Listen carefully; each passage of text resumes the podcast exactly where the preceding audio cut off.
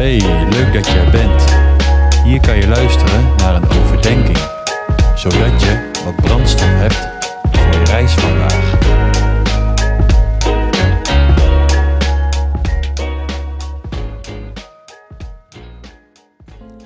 Hey, welkom bij Brandstof, aflevering zesendertig. En we gaan maar meteen beginnen.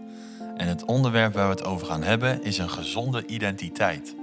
Want goede dagelijkse gewoonten, ja, dat willen we allemaal wel. Maar in plaats daarvan verslapen we ons, komen we te laat op ons werk, of komen we te laat thuis, of schreeuwen tegen de kinderen, eten of drinken we er een te veel en checken we onze e-mail in bed. De vraag is dus, hoe kunnen we stoppen met slechte gewoonten en beginnen met goede? Is er niet gewoon een simpel stappenplan dat mij hierbij kan helpen? Nou, niet echt nee, maar er is hoop en Gods woord staat er vol mee. Een predikant bij de Life Church noemt een van de belangrijkste redenen waarom mensen falen wanneer ze goede gewoonten willen aanleren en slechte willen loslaten. Hij noemt als reden een vertekend zelfbeeld staat ons succes in de weg. Dit brengt ons bij de eerste letter van het acroniem, habits, oftewel gewoonten. Aan de hand van dit acroniem gaan we op zoek naar een betere manier om goede gewoonten te ontwikkelen en te breken met slechte. Healthy identity, oftewel een gezonde identiteit.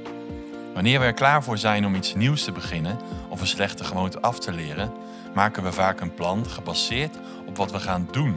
In plaats daarvan kunnen we beter doelen stellen die gebaseerd zijn op wie onze God is en wie wij willen zijn.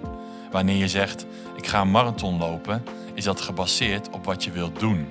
Wanneer je zegt, ik ben op een ontzagwekkelijke en wonderbaarlijke manier gemaakt en door Gods kracht wil ik een hardloper worden, dan is dat gebaseerd op wie God is en wie jij graag wil worden.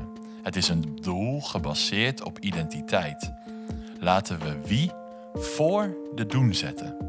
Doelen gericht op wie je bent vormen één aspect van het ontdekken van gezonde identiteit.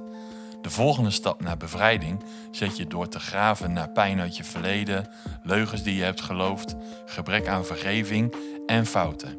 Maar ook situaties in je leven die ervoor hebben gezorgd dat je bent gaan geloven in een versie van jezelf die niet overeenkomt met hoe God jou heeft bedoeld. Wanneer je die leugens ontdekt, wil je deze vervangen door Gods waarheid uit zijn woord. Een gezonde identiteit, gebaseerd op wat God over jou zegt, is de basis voor het breken met slechte gewoonten en het beginnen met goede. Wil je een voorbeeld? Velen van ons hebben geloofd in een leugen als ik zal altijd zo blijven. Dat veroorzaakt angst over je identiteit die de waarheid uit Gods woord nodig heeft. Want God geeft ons niet een lafhartige geest, maar een sterke geest vol liefde en bedachtzaamheid. Dit staat in Tweede Timotheüs één vers zeven.